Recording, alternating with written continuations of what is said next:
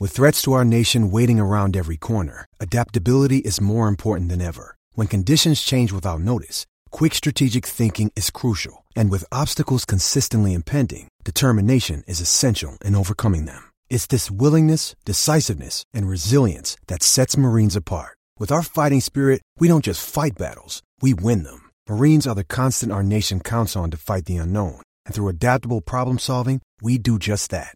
Learn more at marines.com. Thanks for choosing this free Anfield Index podcast. If you'd prefer to listen to this or any of our other shows without adverts, then now's the time to check out Anfield Index Pro. With AI Pro, you can supercharge your entire listening experience. You'll not only get all of our podcasts without the ads, but you'll have them far faster with our Quick Publish feature available exclusively for subscribers. AI Pro also puts you in the heart of our sound studio, with an option to listen to many of our shows live and interact with the podcasters in real time as the shows are recording. Upgrading couldn't be easier. AI Pro is available on all popular podcast platforms, and we have our own apps for Apple and Android. Just head on over to AnfieldIndexPro.com and get started today. Hi everybody, we're back. It's the latest Liverbirds podcast.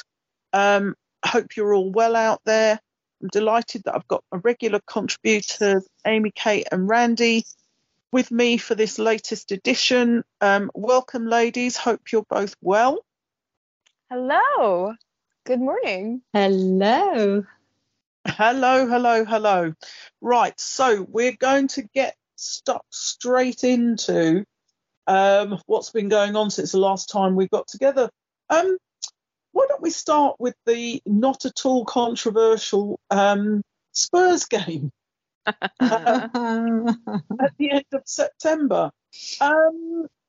Randy, what would you like to say about that whole thing? Oh, God.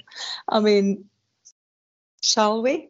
The whole thing was, first of all, I must say I was really proud that 9 guys managed to play that well and hold a very good Tottenham team at, at arm's length for so long. And I was so sorry for them for not sort of drawing that game, because that would have been a victory. Completely opposite to what the VAR was doing, of course, and the whole shamble with the PGA MOL in the aftermath. I mean, it is hard to understand, isn't it? Because these are 2 very, very good teams and this is a big occasion. And then it sort of seems as for the referees, it's not the same. It seems like, well, we're just, scrambling something together and trying to do our best. But of course, we are just humans. We do make errors. And it has no aftermath most of the time. Of course, this time it was different, and I'm really, really happy about that as well. Although we had to the whole supporter group and the whole club and everything had to listen to all that victim thing again. Why always you? Why does it have to be different for you? Because this is something everyone experienced. Yeah, but is it right then? Just because everyone experiences it? And now maybe we actually managed to change the rules and actually managed to have a talk that sort of lifts that the discussion onto a different level. Because if VAR was introduced to make things better, what we experience is that it feels even worse when they fail to handle the rules in the right way. They fail to do the right thing. They keep giving 1 week it's some rules and the week after it's another rule. It can't be going on like that, and I think maybe now something will happen. I don't know, but I hope I try to cling on to the sort of feeling of proudness, yes, towards our guys, because I think they were doing so such a good match, and they were giving it all and all the rest of it. I mean, they did do magnificently. Considering the odds stacked against them with everything that happened in that game. And I think that Amy, Kate, one of the sort of startling statistics that have come out this season And I, you know, it may well be coincidental, but in, you know, the 7 or 6.5 previous seasons of Klopp, we've pretty much been top or second in the Fair Play League every single season. You know, we don't have people sent off. We don't have a thing. Within the spate of less than half a dozen games this season, we've managed to have 4 players sent off.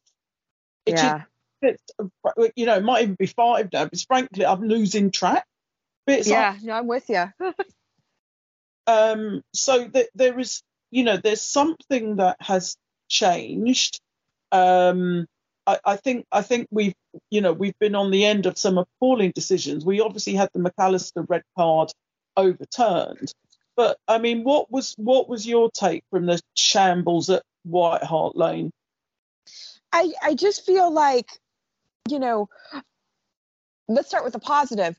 9 men and an own goal is what took for Tottenham to win. You've got to be pretty proud of that Liverpool held their own in those circumstances. And, you know, having our goal also, you know, overturned and, you know, by VAR by mistake. I mean, that whole shambles, I mean, just...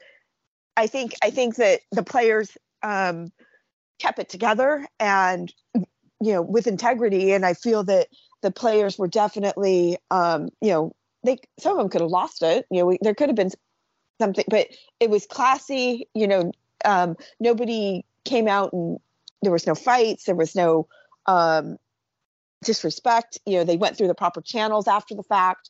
As the club requested for the video or the audio, and I'm really proud of how it was handled, you know, because you can't really, that could have gone different. The only thing that I don't understand is how, like, you know, we are one of the best, if not the, you know, arguably the best league in the world. But yet when it comes to the refereeing, it's the worst. And when you look at like international things like World Cup or friendlies or qualifiers for Euros, the English aren't called up. You know, the English referees, you know, there's a reason for that. And how can they make, I meant to look it up and I didn't get a chance to, how much money they make, but they make a lot of money. And it's kind of like, oh, oops, we're human. You know, why aren't they held accountable? Yeah. Because that's the thing that drives me nuts is I get that they're human and there are mistakes, but VAR is supposed to help, you know, see, because things happen really quickly. But again, the mistake was, you know, the communication, and why aren't they held accountable? Why aren't they reviewed at the end of the season? Why aren't they, you know, getting fines and bans and things like that, like the players, because they're just as important to the match and the game, you know, and the league as the players, because, you know, we need them there. They officiate. Well, if you're not officiating right and you're not, I mean, it just makes a whole, you know, mockery of the game itself. And that's how I feel, is that needs to change. And they need to know that, you know, there's consequences, because if, you know, Klopp got, you know, fined for talking back to a ref, you know, players get fined for stupid stuff like taking off their shirts, you know, but a ref makes these horrific, you know, mistakes. And it's like, oops, sorry, we made a mistake. We'll try to do better next time. Okay. Maybe that's not exactly what's happening, but that's how I feel. So yeah, that's where I'm just, I'm really frustrated. And the other thing is the rules, you know, I think, and I'm really hoping that they reevaluate this, because one of the things that, you know, horrible mistake, and the communication was awful, and they called it offsides, realized it was onsides, but they didn't have the understanding, so they still called it offsides, and it cost us the game. Because it at least would have been a draw for us, but it totally changed everything. And yeah, it cost us. It cost us at least 1 point, if not 3. Yeah, I mean, we can't say really what would have happened, because it is what it is, and we didn't get to finish. You know, we didn't get to, you know, start over. But the fact that the game was started over makes it that you can't, you know, go back and like that rule is ridiculous because it was their mistake in the first place. And it's like, why did you start the game over without checking? Like, yeah. That's another thing that I'm confused. Why was the game restarted if you're still looking at VAR? Then why are we, you know, and knowing that that's the rule, how can you continue to play a game when they're still checking? Like the communication and everything. It's just, we could go on for days about all the things that went wrong. So that's where they need to really look into and make changes to. It was an absolute shocker from start to finish. Yeah. And the I guess the other piece, which, you know, is cold comfort to us, but is the fact that they have put changes in place following the absolute debacle of that, you know, the shit show that went on. That actually that shouldn't ever be able to happen again. In terms of the sort of checks and additional sort of process steps that they've put in place, where they'll have to formally confirm the decision about what it is that they've checked. And actually, you know, it might take a little bit longer, but if it stops appalling decisions like that happening, then, you know, people will wait. But, you know, one of the things that, and I think it was Alan Shearer who said it after the game, was around this is just sort of decimates the trust that people have got in VAR.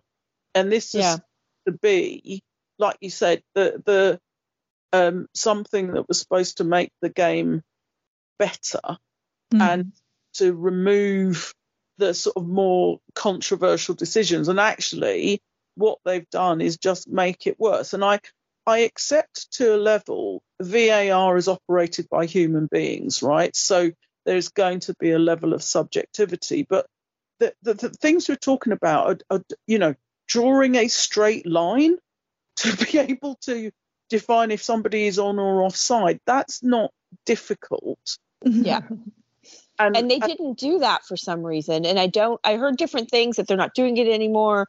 And, you know, but I don't know if that's true. And that'd be really stupid if they're not, because, I mean, I don't know about you, but like if I had to draw something straight, you know, with hand draw, I don't know how straight I'd be, you know?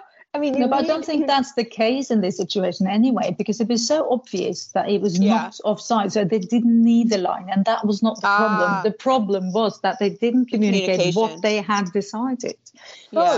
So that's why, because everybody was, when we were in the pub, they were talking about it, and we were like, they didn't even draw a line. I mean, it was obvious, but they always did before, so I was like, well, why didn't they? They just said, check completed, and they could have added no offside, but they didn't. No, they did. They just said check complete, and the on-field team had said it was offside, so they heard check complete, so they went right start the game. It's not a goal. Then the other guy, this Ollie bloke, whoever's going, are you happy with your decision? Are you happy? Yeah. Yeah, it's a goal. And but you've just told them you've agreed. The on-field decision, which was offside. Oh, dear. Just a fucking farce. It's like a comedy, isn't it? It really is. If you are not on the losing end of that, that is so funny. Yeah. You know what? It's going to be one of those things that's going to go in the bloopers at some point, because it was like, you're right, it was like this horrific comedy sketch that just, you know, there's no way that could be real. But yeah, it has been on Twitter. It has been on Twitter these last weeks. It has been an ongoing joke from the Liverpool fans, like, good process, guys, good process, when something is completely wrong. Yeah. Because that's what they said. Good process. That's the only thing you can do, because if you didn't laugh, you'd cry. Yeah. The sheer stupidity of this. And we haven't talked about, you know, whether this lack of concentration or lack of focus was to do the fact that they'd, you know, spent, you know, they'd been in Qatar or wherever the hell they'd been, or, you know, officiating in the Saudi League or something, and then flown back on the... Why were they there? Why were they there? I know we can't answer that, But I've been paid by the City owners, so that is also very interesting, isn't it? Especially because the day after, a City guy had a tackle twice on an Arsenal player that was worse than Jones, and he wasn't sent off. So much for the fairness of the judges, no, the referees, you know. Yeah. Well, they've also been to Saudi Arabia, I think. They were paid by City, as I understood it.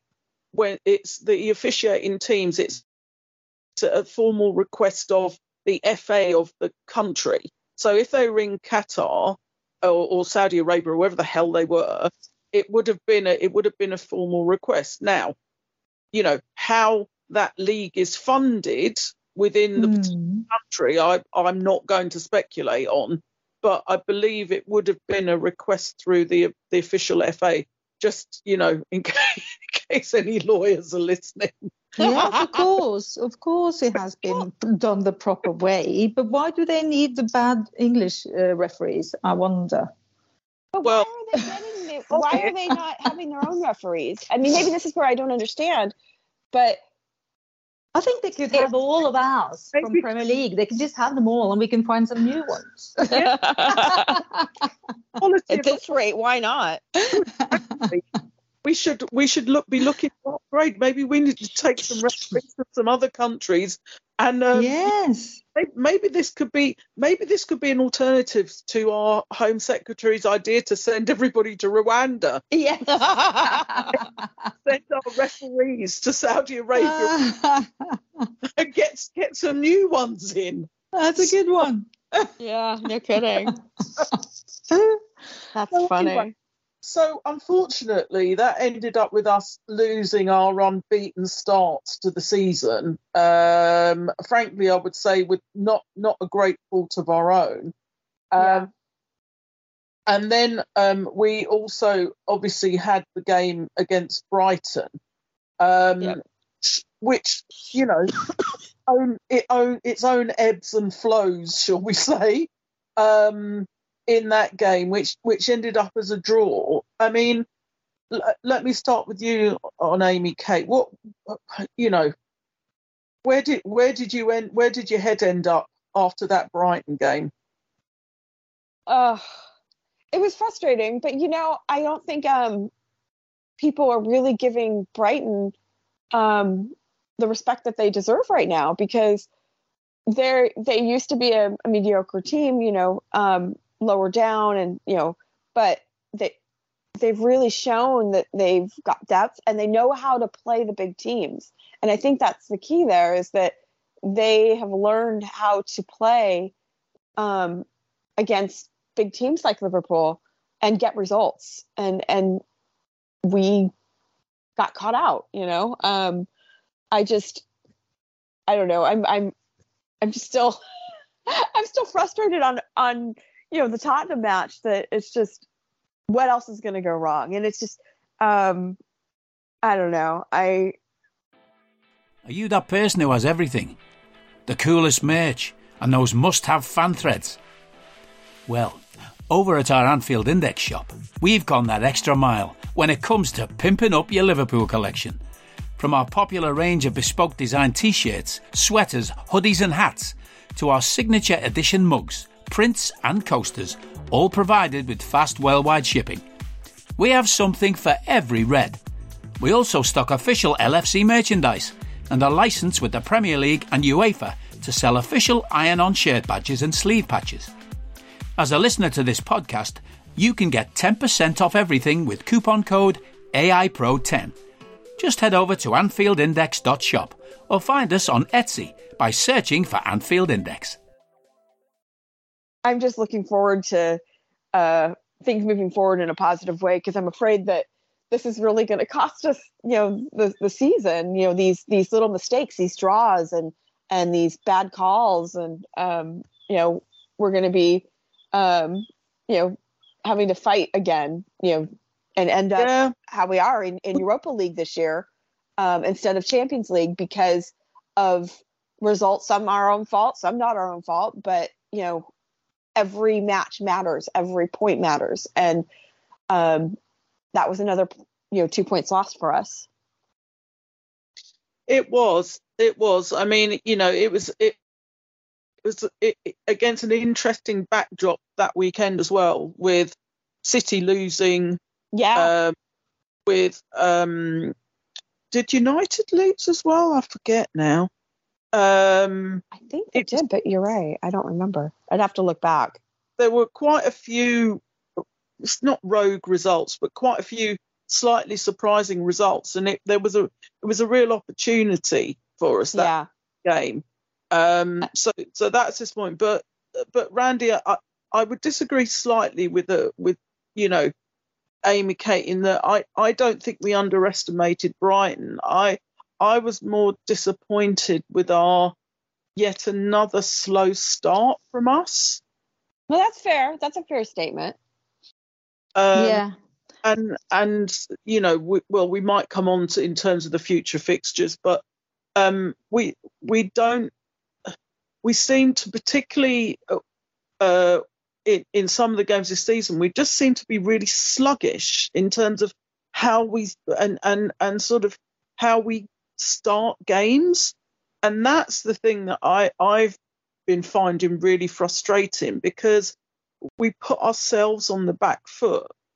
But I don't know, what did you think, Randy?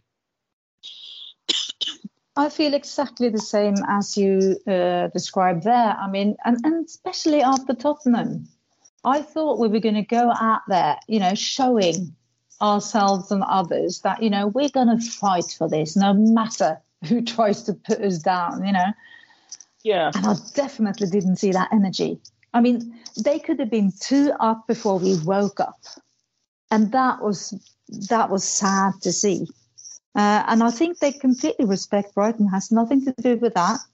I was just disappointed we didn't have the energy and the grit and the, you know, determination and all the rest of it. I couldn't see that until, of course, second half. Mm. But that's like what you said. I mean, that this has happened. This definitely happened last season, and we have continued to do this. You know, go down one down and then come back, and yeah, well, fine that if you play LASK, you know, but it doesn't work with Brighton. So, and of course, I feel a bit sorry for Alexis, because he was coming back, you know, and was going to show, look at my new teammates and my new team and all the rest of it. And then he was the one that was giving away the ball, although it looked like it. I think it was Virgil that gave him a ball in a hopeless situation. He should never have been in the other end of that pass, but there you go.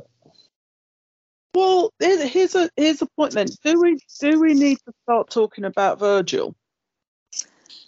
Because yes. He's not the same. I think it's a combination of things, if I'm honest. He's the captain, isn't he? Maybe that's the thing. Yeah, I think I do think that the injury he had was horrific, and I think he did magnificently well to come back. But I think a combination of probably having to adjust his game slightly, maybe having lost a step of pace, you know, and also it's almost been a relentless 2.5 years of football. I just think the man's and he's lost. I think he's lost his sharpness for that, because I think it's just the grind of it is you know, impacting his ability to play at the level he was playing at before. But because he's not the same player. He hasn't been the same player for the last 12 months. It's not to say he can't come back to play at that level, but I think something needs to change. I don't, you know, there was those first 2.5, 3 seasons with us, he was imperious. Mm-hmm. Nobody could touch him. Nobody could get him off the ball, his anticipation and all the rest of it. And the last 12 months, you've seen a definite drop-off. Now, there was a collective drop-off in our team last season, so I don't think he was particularly any worse than anybody else last season in terms of that sort of collective reduction in pace and power and all the rest of it, plus our injuries and all the rest. But I don't know, this season it feels like he's really struggling a bit. I don't know. Am I barking up the wrong tree? I mean, I think it's better than last season, but then so are we all. So is the rest. Yeah. But you're right. He's not back there where he was, and he probably never will be. But maybe he needs to find his new way of doing it. And maybe he hasn't really got that yet. And his age. I mean, not that he's old, but like as players get older, and there was a statistic, not necessarily about Virgil, but about footballers in general, about how their legs, from all the running and all the things that they've been doing playing football, compared to just somebody that's fit, a normal person isn't playing football, like they age so much more, and they don't have all of that. They might be like 30, but it's like the pace and all the running that they've done is like a 35-year-old. I don't know if I believe all of that. It was something that was put out there, and it was like, okay, I kind of look at it like it's perspective, and they're always trying to find these statistics and things, and I'm not some medical professional to be able to argue one way or the other, but I feel that there's something has shifted with him since that injury, which like I said, it was horrific, and I still look back and just can't believe that it happened, and nothing happened. And nothing happened after. I mean, how many times has that happened? Like, you look at some of these, Mo Salah with his arm being ripped out of his socket, things like that. Shocking, but he seems, there's something off about him. And with that being said, him being off his game, he was so good that, and nobody could touch him, that you look now and it's like, he's still a great player.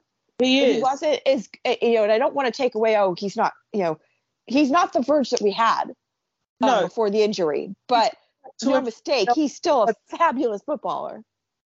He is a fabulous footballer. He's dropped back to everybody else's level, I guess. Yeah. Maybe, that's kind of how I kind of wanted to perceive it a little bit without, I don't want to make excuses. He isn't in his best form, but even at his not being at his best form, he's still, a top player, and I wouldn't trade him for the world. I mean, I'm glad he's part of our team. I just hope he finds, that inner Virgil that he had before his injury, and bring that back. That's all I'm hoping for. No, you and me both. Because he's, and like I say, he's not, he's no Harry Maguire, right? Let's get this in perspective. But from his immaculate standards, he is definitely, he's struggling.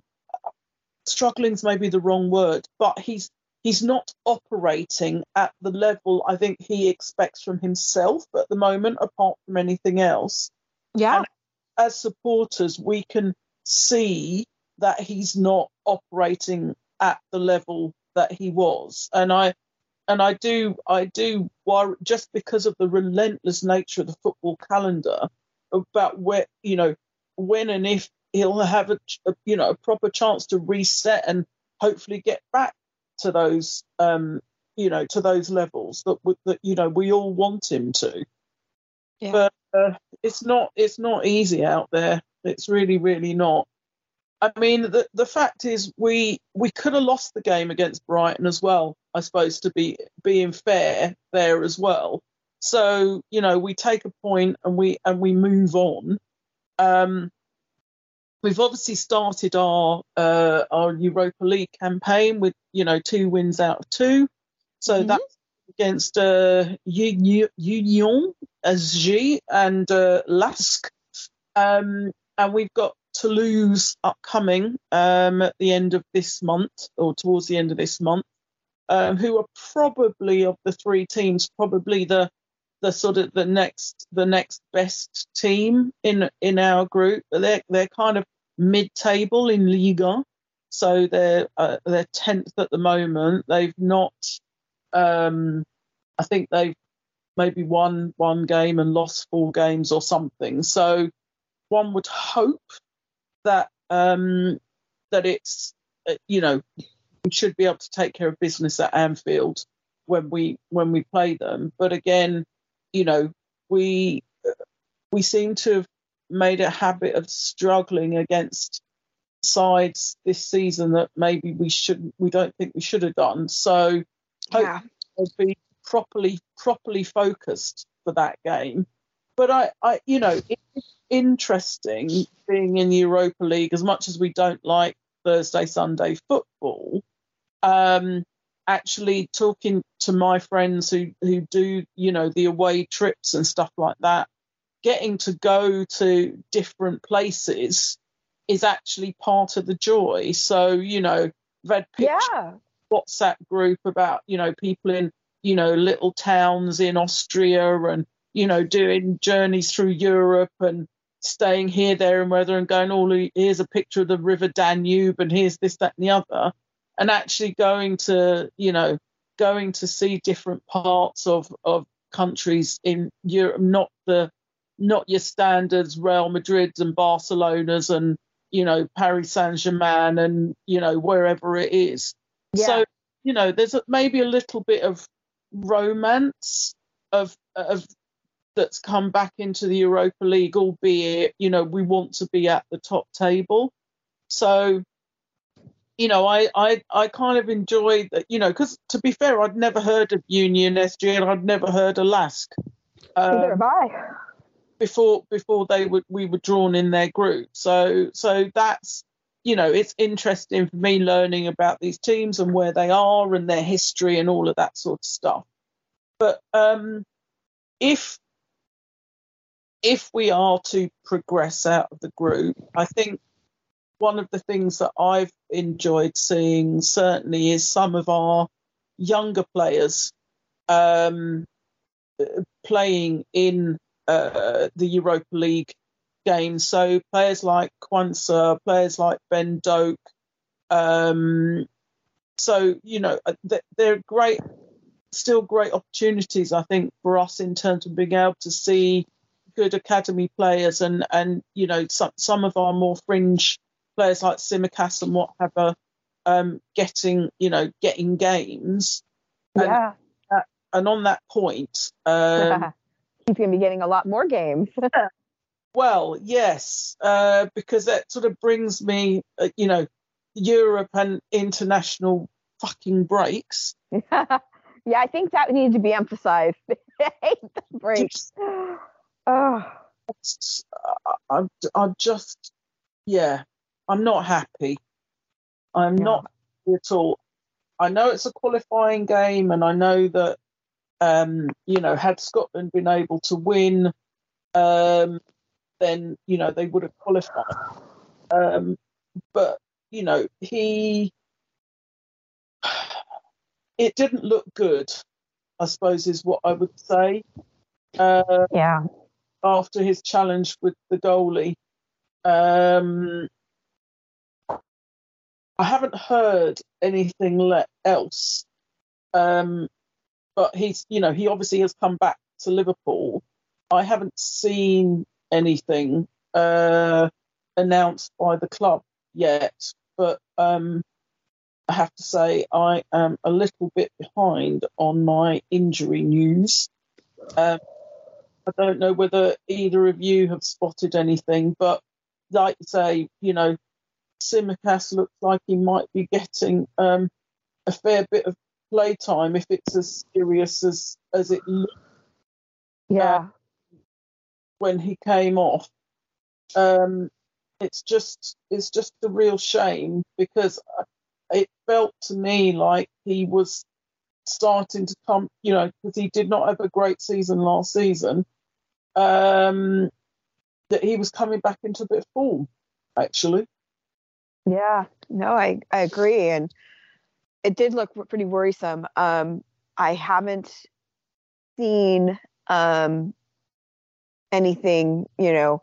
But I also, like you, I didn't have time to check and, you know, but I also haven't seen a whole lot of talk behind it either, which makes me think that there really isn't anything. Because usually if there's something, you know, all I heard was, you know, he's injured. No, you know, if there was talk, the WhatsApp groups and the, you know, Facebook messengers and all those things would have, you know, not to mention all the, you know, Twitter and Instagram and things like the official channels and things like that, I would have seen more. And I really haven't. I haven't spent a whole lot of time on it the last few days, but I haven't seen a whole lot. So I'm, you know, either they're still assessing or maybe it's not as bad. I don't know. I'm hoping it's not too bad and he'll be back soon. But, you know, I also don't want him to come back and injure himself even worse. I don't want it to affect him. I want him to be 100% back when he can. So hopefully it's not surgery and he's not out for the season. That's what I'm hoping, because that just didn't look good. No, well, Randy, we've got, you know, we do deputy in Tsimikas, and he assist for Greece the other week, and Szoboszlai is captain in Hungary, and he's, you know, he's been an absolute bloody monster for us. But again, it's, you know, all the South American guys are, you know, here, there and everywhere. I think Uruguay played Colombia, because I'm sure I saw a picture of Nunes with yes. shirt. You did, there was, which was nice to see. So, you know, we between Europe and stretching the squad and international fucking breaks, which is how they are now officially known. Indeed. I agree. I mean, bearing in mind our first game back, you know, our first league game back after all of this is going to be the Merseyside Derby, which will be coincidentally another 12:30 kickoff. Yeah, that's a surprise though, isn't it? I was not happy about that, because that's 4:30 kickoff for me, which means I have to get up at the crack of dawn, as well as we don't meet that early. We just stopped doing that because most people don't want to get up, you know, and, you know, at 3:00 in the morning to get ready to go and drive. Yeah. So I get to watch that alone again, but at least from the comforts of my home. Yeah. But, you know, and I'm not saying it doesn't impact other teams. It obviously does. But it feels like we are excessively aligned to being put into the 12:30 kickoff slot. And I do have a question, actually, for our own club, because this is the TV company say, you know, we want to put this game in for, you know, our 12:30 slot or whatever. I'm presuming the club must have some right of refusal, because part of it will be police advice around, you know, when the best, you know, if security concerns, if it's a category A, B or C game and all of that sort of stuff. But surely, because this is about money as well. Mm-hmm. You get your TV appearance money. So if Klopp doesn't like the games at 12:30, right, and the club has the ability to say, well, actually, we won't take the money from this particular game, then, you know, is there ever a conversation between the club and the manager about whether they're legitimate? Actually, there's a couple of times where they go, do you know what, we don't want it. We'll, no thanks. But they can't decide, can they? This is all down to the TV companies. And of course, they have too much control. Yeah, and if they want, and I was just laughing when you said you don't want to get up at 3:00 at night, Amy Kate. And I do understand that. But apparently, if you look at the other side of the world, like Asia, this is perfect for them, because the other matches are not at a good time for them. And the Asian market is really huge, isn't it? So maybe that's why it always ends up being the, you know, Liverpool and the other guys that plays because they are so popular there. But then you have the other question about it. What about Man United then? Because they are supposedly very big in Japan, you know, but they never get picked for these matches as much as we do. So I find it really interesting. But I heard this argument the other day about it's the Asian market. And then again, it all comes down to money, as you said, Kate. You know, it's all about the TV company making money out of this, and they don't care about fairness. They don't care about people getting back from international breaks and all that. So it's the money game again, and it's so sad if it is that reason only. But the irony of this is that the product that you put on the pitch is what mm-hmm. they're buying. And if the players are exhausted and if they can't put on a good performance, aren't you kind of defeating the whole object of the product you're buying? Well, as long as people watch and turn on the telly, they don't care, do they? Well, maybe not. I don't know. If I look at China, for example, they're like 8 or 9 hours ahead of us. So 12:30 kickoff, you know, will be 9 p.m. at night, which mm-hmm. is great for them. I think Australia is the same. It's a good time to watch because all the rest of the matches are not good for them. Yeah. But, you know, you would have thought that, yeah. Anyway, I would have thought that the British market was the most important because it is in England, but there you go. I'm old-fashioned. Yeah, but... Well, here's a question I have, and I don't know the answer why I'm asking. So the Premier League is split between... Hello, I'm here to annoy you. I'm here to annoy you into listening to more of me and more of others on EPL Index. We don't just have the Anfield Index stuff. We've got EPL Index as well, which covers the entirety of the Premier League. And we have 3 podcasts and a whole bunch of really good writing on EPLindex.com. The podcasts are my own Two-Footed podcast, which is every day at 4 p.m., Monday through Friday, covering the whole league. We have A Tad Predictable, hosted by Tadiwa. You know Tadiwa, he does Anfield Index. He presents A Tad Predictable before every Premier League match week. And then Kevin De Vries and his crew on the EPL Roundtable, they're every week after the Premier League match week.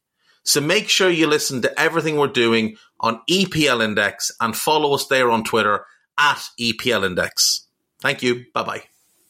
What, BT Sports and Sky Sports, or is it not BT? Anyway, Sky Sports and whoever else that share these channels, right? And isn't that where the money's coming? Like in the United States, it's NBC for Premier League. It's, you know, every country has their own. I think Canada's is different as well. You know, every country has their own network that they've bought, you know, the rights to have it shown. So no, the way it works is broadly, and I know that there'll be other people far more knowledgeable, but basically you have a domestic rights package in the UK, and that is broadly split between Sky, TNT, the BBC, both for a highlights package and for radio commentary, right? So Sky Sports, you know, have the biggest bulk of the live games on TV. Then you have TNT Sports, formerly BT Sports. And within that, there's also a smaller sub-packages, I think, for Amazon Prime. So they get specific sort of day packages. So they have a couple of midweek packages, and I think they've got a package over Christmas and something else. So there's sort of three thing, and then the BBC pays for the highlights package, so they have the match of the day program, and so they pay however much they pay for that. And then the Radio 5 Live has their football commentary, so they broadcast about 140 games a year, a season, I suppose I should say. And that will be you know, there's normally a couple of commentaries a week, and then they'll also do commentary on the FA Cup and stuff like that. But obviously that's not the Premier League. Then, but the Premier League also sells an overseas rights package separately, which is where the US broadcasters come in, where beIN Sports or Al Jazeera or whoever the hell, you know, so they sell them in different territories. That's where that overall overseas rights package is worth more than the domestic rights package. Yeah, I see that. So that's where they're looking. I see where Randy's comment is now, that the possibility of doing all these early games, because they're finding, you know, Asia as the market that they want to target. So they're putting all these earlier games on instead of, you know, what you would have thought would have been, you know, the 8 o'clock kickoff would be the prime spot. But for TV, that's not the prime spot. No, and the biggest teams in Asia, Liverpool, Man United, Man City, Arsenal to a lesser extent, Chelsea. Yeah. So what there's an inevitability. And sadly, this is the thing, what I'm saying is whether the clubs have any right to say, actually, we won't take the money for that game, thank you, so you can reschedule us. I don't know whether they can. We seem to be saying that they can't, but it is just a money thing. You remember a couple of seasons ago, you remember all of the furore about the 39th game. Mm-hmm. You know, the stuff around, oh well, it could be in New York or it could be a thing. There won't necessarily be a 39th game, but you can see an almost inevitability at some point.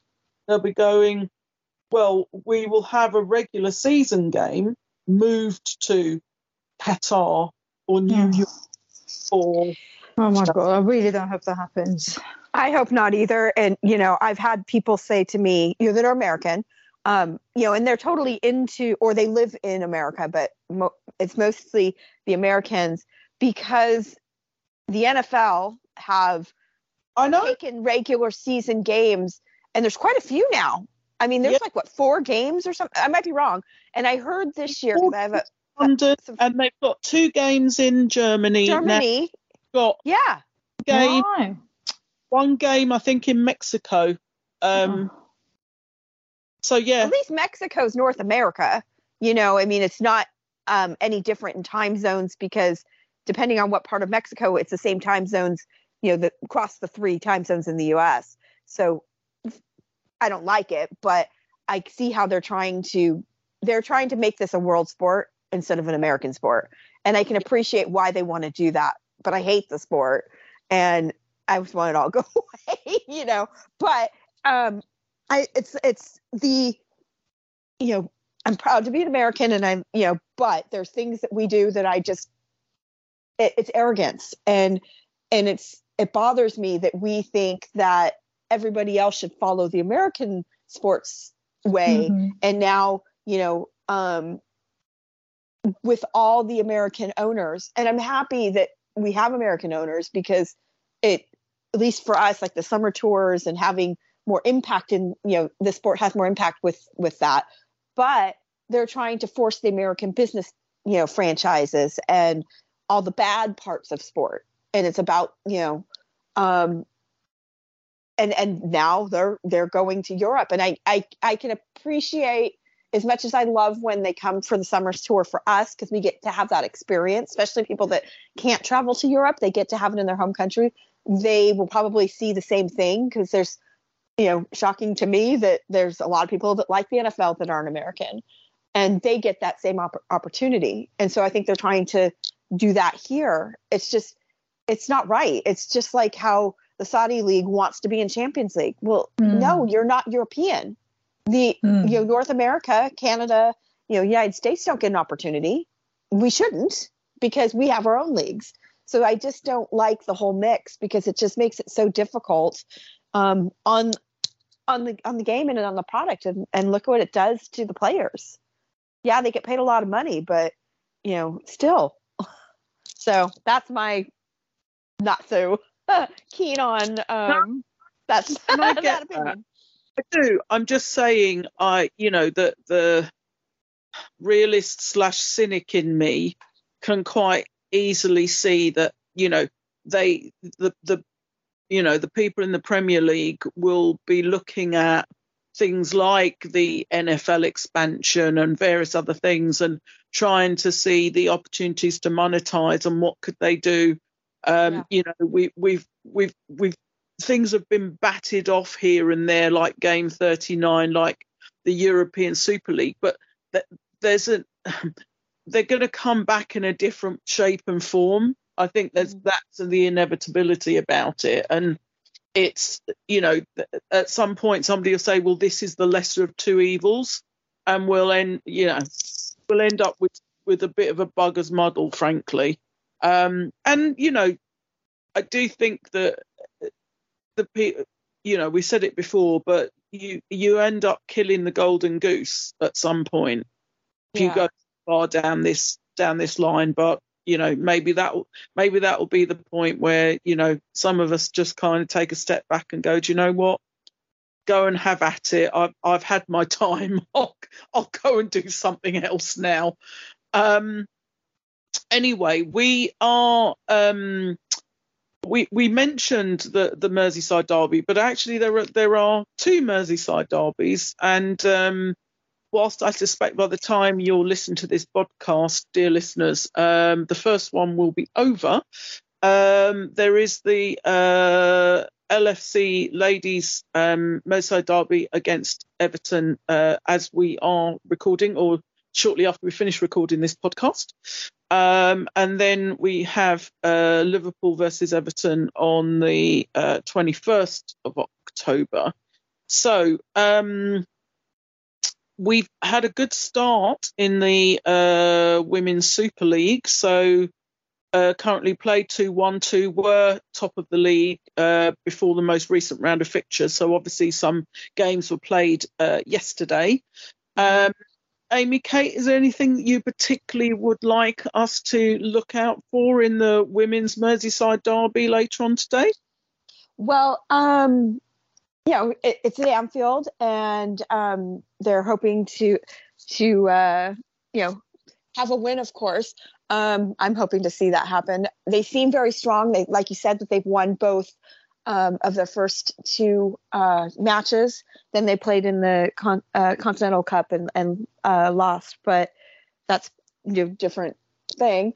They're doing a tribute to a former player that's become one of the ambassadors, which is the first female ambassador, which is pretty cool to see. And it seems like they had a pretty good turnout of tickets. So I don't know yet what the actual amount of tickets was sold, but it's just really cool to see that they're doing this and having it at Anfield and being able to have that experience for not only the women but for the fans, because it's an opportunity for a lot of families. It's really inexpensive. I believe they sold the tickets for £10 for adult and £1 for $1 or £1 for the children. And, that's so affordable for families to be able to go and do this. So, it seems like they're putting a lot more effort into the women and seeing what Matt Beard's doing with them. It's just all positive. So come on, you Reds. Absolutely. I mean, I've got the in the background they've got the Arsenal Aston Villa game on the TV on live, and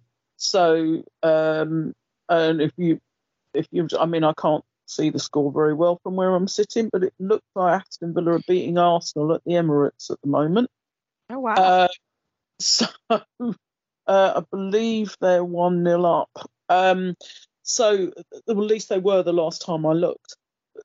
So in terms of both, to be fair, BT Sport before it became TNT Sport and the BBC have been good supporters and promoters of the women's game.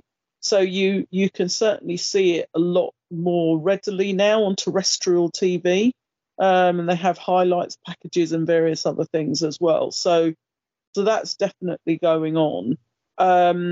In terms of the men and the forthcoming Merseyside Derby, so sadly, Everton have had a little bit of an uptick in fortune leading into this. So they won their last game, and which I was slightly surprised about actually. But they they're on a semi-decent run of form. Calvert-Lewin appears to have managed to wrap himself in bandages and be able to sort of get out on the pitch over the last few weeks. And they've had the decision of Mashiri to supposedly sell to this 777 group, this US-based group. Now, I don't know much about them. And frankly, obviously, I hope that they turn out to be terrible owners, but that they don't have the best reputation, what little I have seen of them. But obviously, a lot of this is around them, having the money to finish Bramley Dock apart from anything else, and get themselves in there. So I think it's going to be an interesting derby this time round. Randy, what would you like to see from us, either in terms of team lineup and or approach for the game when everybody's back from a fucking international break? I just love when you say that, even though we're making light, and I hate it, but it just sounds so much better when it comes from you. And with my accent, it's just not the same. Well, of course, I hope that Robertson is not severely injured so that he could actually play that match. And, of course, all the rest of them that is now out playing somewhere else in the world, and that they come back healthy and injury-free. I don't know. Yeah. And I just hope that that we get some of that grit back, and we can't be going 1-0 down within the first 10 minutes to be able to start working, I think. So I just hope that we go out there and all the new players that hasn't been playing for Liverpool against Everton, are probably going to get the adrenaline going, and hopefully we'll win that one, because I think we need a win now, especially at home. Yes, we need to keep our home record, because we've been on a decent run at Anfield. I mean, of our new players, and Amy Kate, so obviously we signed a couple more towards the back end of the transfer window, but we obviously had we signed McAllister, we signed Szoboszlai, we signed Endo, we signed Gravenberch, I think is how you pronounce it, but I'm not. That's how I was saying it, but I wasn't really sure because I haven't really heard it yet. I'm just, Yeah. Sounds good, though. We'll go with that until we're told otherwise. Yeah. Within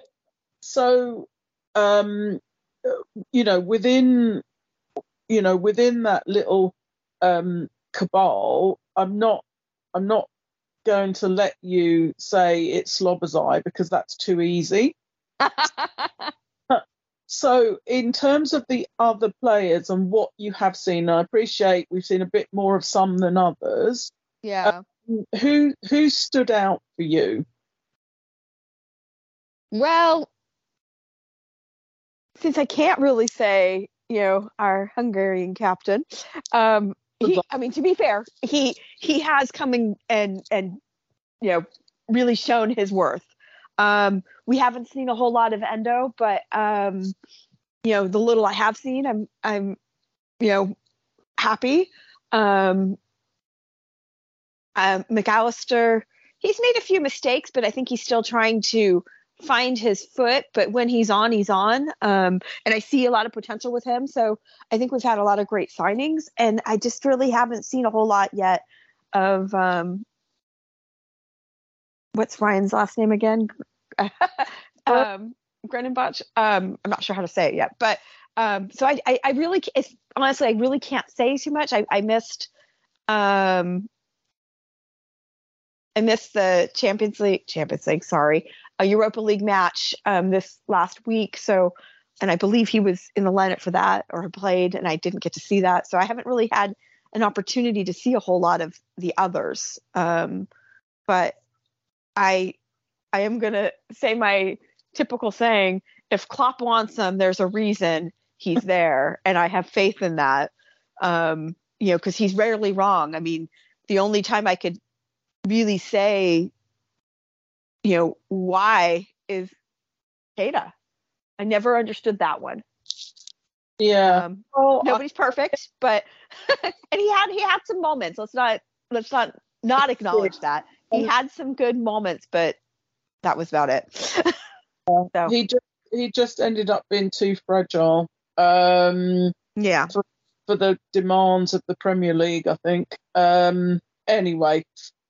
So we obviously that's a big game to kick back off with, but one of the things that sort of happened over the last week whilst we've been stuck in this international fucking break is that we've had the 8-year anniversary of Big Yo coming to yeah. I can't believe that. It seems like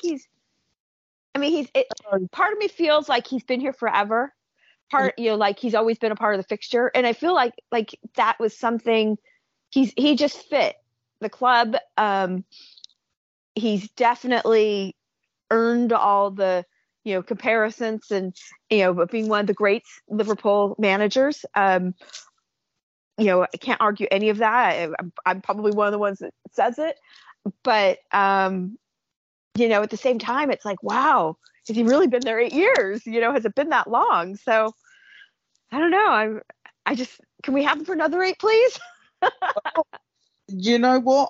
It doesn't look like he's ready to go anytime soon. So let's just hope that he carries on feeling that way. But on the basis that it's a, you know, it's a 8 years since Jürgen came to Liverpool, I thought, you know, we could each come up with, you know, a couple of our favourite memories of Jürgen since he's been at the club. So, Randy, let me start with you. There are one or two particular highlights you want to bring out since we've had Mr. Jürgen.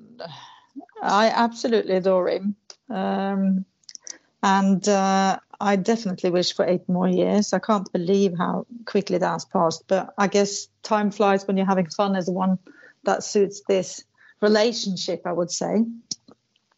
And if I have to pick 2 moments that sort of both describes why I love him, I guess, and also why he is a good manager for us, is when he I don't need a VPN. I've got nothing to hide. Huh. This is what I used to tell myself before I hooked up with LibertyShield.com. Not only is my home internet now fully encrypted, but I can now access all the websites I want, whenever I want, and do so from absolutely anywhere. As a Liverpool fan, I love to know I can now watch every match, regardless of whether it's on UK TV or not. My Liberty Shield VPN makes sure nothing is blocked and guarantees me super fast streaming speed throughout that match. You can get connected right now with their software package, which includes a 48-hour no-obligation free trial and instant access to their apps for Apple, Android, Fire TV, PC, Mac, and Android TV. Or go a step further like I have and get one of their pre-configured VPN routers. These small but powerful devices allow you to easily connect every device in your home to VPN, making it the perfect solution for smart TVs, mag boxes and games consoles. Visit libertyshield.com today and use coupon code AIVPN25 to get 25% off at checkout. When he loses it completely and runs to Allison in the Everton match. Yes! It's like, he's like a kid. He's like, he's 5 years old and he just goes absolutely mad and doesn't know where he is and what he's doing. He's just all about love and excitement, you know. So that's him. And also the cheeky little one when he sits at the bus celebrating Champions League victory, and he's a bit drunk, I guess. He loves his beer, doesn't he? And he's a bit drunk, and he's very cheeky, and he's looking into the camera, and he does the counting. 1, 2, 3, 4, 5, 6. And it's like, again, the sort of child about him. But so he has that inside of him, and he shows that to the players. At the same time, he's like a father figure. And he's this wise, very well-spoken man that could lead anything, you know. It's that, what do you call it? I mean, when you have two very, very different sides, that sort of comes together in a whole, that it makes him a perfect leader and also perfect for us, I think. So I think he's, you know, if I use sort of HR terminology, yeah. I would say he's got IQ and EQ is definitely the way I would describe him.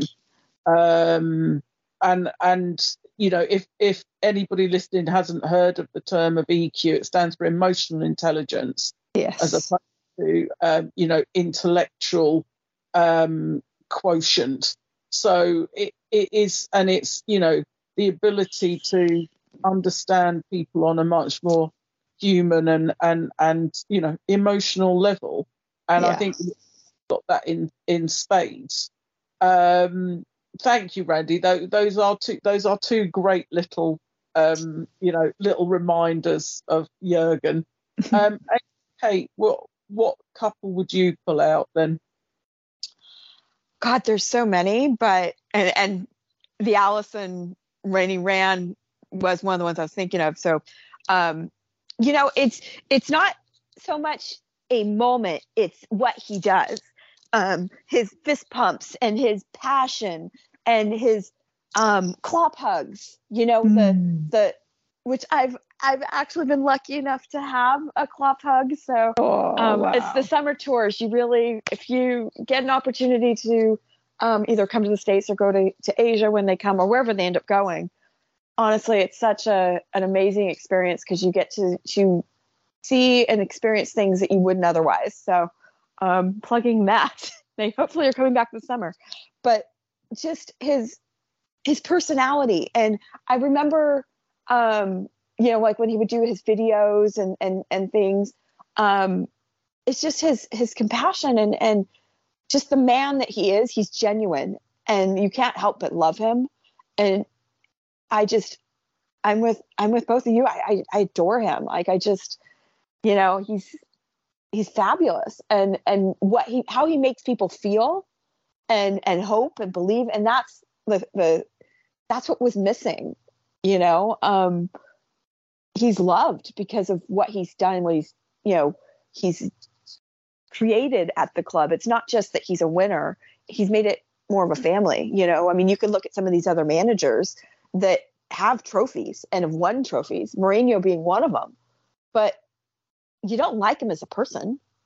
You just know that he's good for a couple years to get you some trophies. That's not Klopp. Klopp is the whole package. And like you said about the emotional intelligence, he has it. And I think, you know, him treating everything like a family, and how he handled COVID. And bringing, you know, some of the videos out and keeping everybody together, because that was something that we didn't know how it was going to, when it was ever going to end. And I, you know, it's kind of now like, oh, did that happen? But when we were living it, that was awful. And you lived for seeing all that stuff, and having that ability to you know, these, that's, those are the things. It's not just what happened on the pitch and how he, you know, after we won Champions League and how he just went nuts and, you know, it's every day. And for me, it's not just one moment. There's just too many. No. And I get that. I do. But I think that it's one of those, he has instilled a culture and a thing around the club. Absolutely.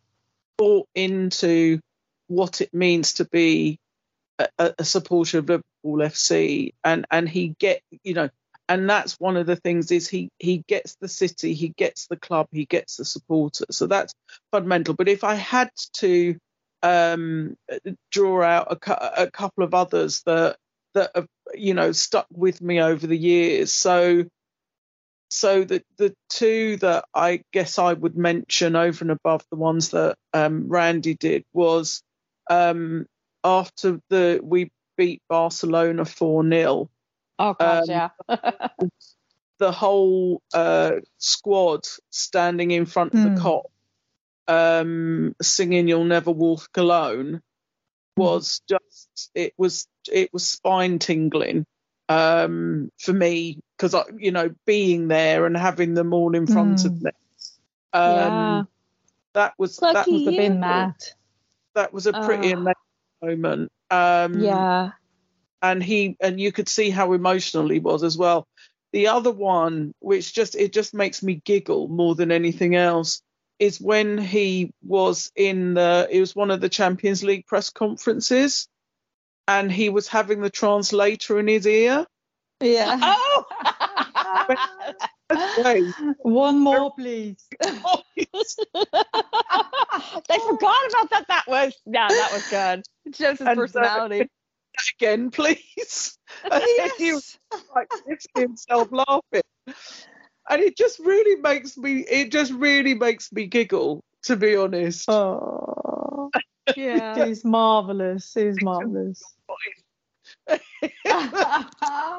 It was something about an erotic voice, wasn't it? I know, yeah. It was just, yeah. It was so funny because you didn't expect. I mean, I guess I didn't expect anybody to say that because of, you know, being politically correct these days and saying the wrong thing, but. You were just like, oh, because he didn't say anything bad, but you knew where he was getting at, and it was just, you're right. It was really, really funny. I forgot about that. That was good. Yeah. I mean, they're, like say, Amy Kate, you know, in some ways, there's two myriads to count. You know, yeah. Amazing moments that he's given us. You know, you know, after we'd won the Premier League title, when he did the interview on when he cried, you know, his emotions. It's just, he's so beautiful. He's a beautiful, and you know, another one that I loved when he decided to, you know, re-sign a new contract with us, and how he went to his wife and had the whole conversation, and that meant something, you know, because. He, like you said, he gets the people, he gets the fans, he gets the culture, he gets everything, and he's, you know, he's the German Scouser, if you like, you know, you know, it's just he gets it, and it's amazing. It is, and we are very, very fortunate to have him. So we're coming to the end of this pod, so. We are in any other business. So, Amy Kate, any other business? Anything to plug? Anything we need to know? Just good luck to Liverpool women today. Yeah. And we'll get to talk about that the next one. And yeah, that's it for now. Just. We've said a lot, so yeah.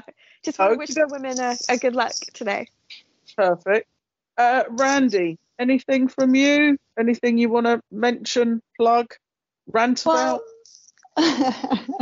Well, apparently we are, sniffing at new director of football, and this ex-RB Leipzig guy that it's called Max Eber. is apparently on top of our list, and Paul Mitchell from Monaco is also without a job at the moment. So maybe we could get a new sport director soon. That would be nice, I think.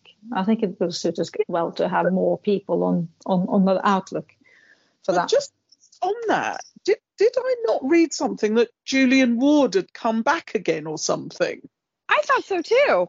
Yeah, but not in the position as A, I guess. So just helping out doing stuff. But he's not been announced as this or that. So I don't know. I don't know what's going on. It's more like he's a consultant or something. And this German guy that we have at the moment, he looks a bit all over the place. So it's just been talked about a bit lately that these two guys are in the picture. So let's see what happens. Yeah, okay. Nice. Yeah. Yeah, no, I shall look. Well, I'll keep an eye on that, Randy. Thanks for the reminder. I just looked up, by the way. There really isn't much of an update on Robbo and his injury. I found a little article, but it didn't really say much, and it was yesterday. It was like 20 hours ago. So there really isn't anything let's hope yet. It's good. Yeah, let's hope that is for a good reason then. It's not much to report. That I just wanted to put that out there because I was looking it up while we were, see if I could find anything. But I guess no news is good news. We'll go with that. Let's go with that. No, that's brilliant. No, I would I'd echo your good luck message for LFC women, and let's hope they get the right result in the derby. We now have a week to wait, but we kick back off against the Blue Noses. So let's hope that everybody, and fingers crossed for Robertson, comes back in one piece. Their flights aren't delayed. They haven't been over. They've been on international fucking duty, and that we absolutely smashed the blue shite. So absolutely, have a wonderful week, month, year, whenever you're listening to this podcast. We will be back in the next few weeks to record our next one. So happy listening. Thank you for your attention, and we'll talk to you very soon.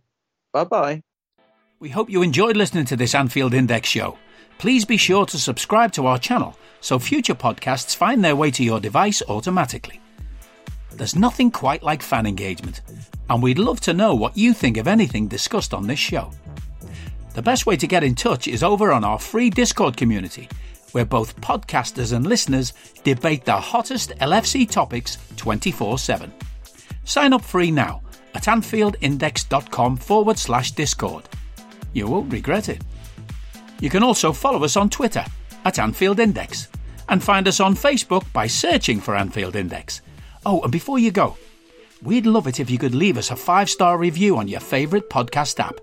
It only takes a couple of seconds, and it means the world to the people who create these free shows. Sports Social Podcast Network.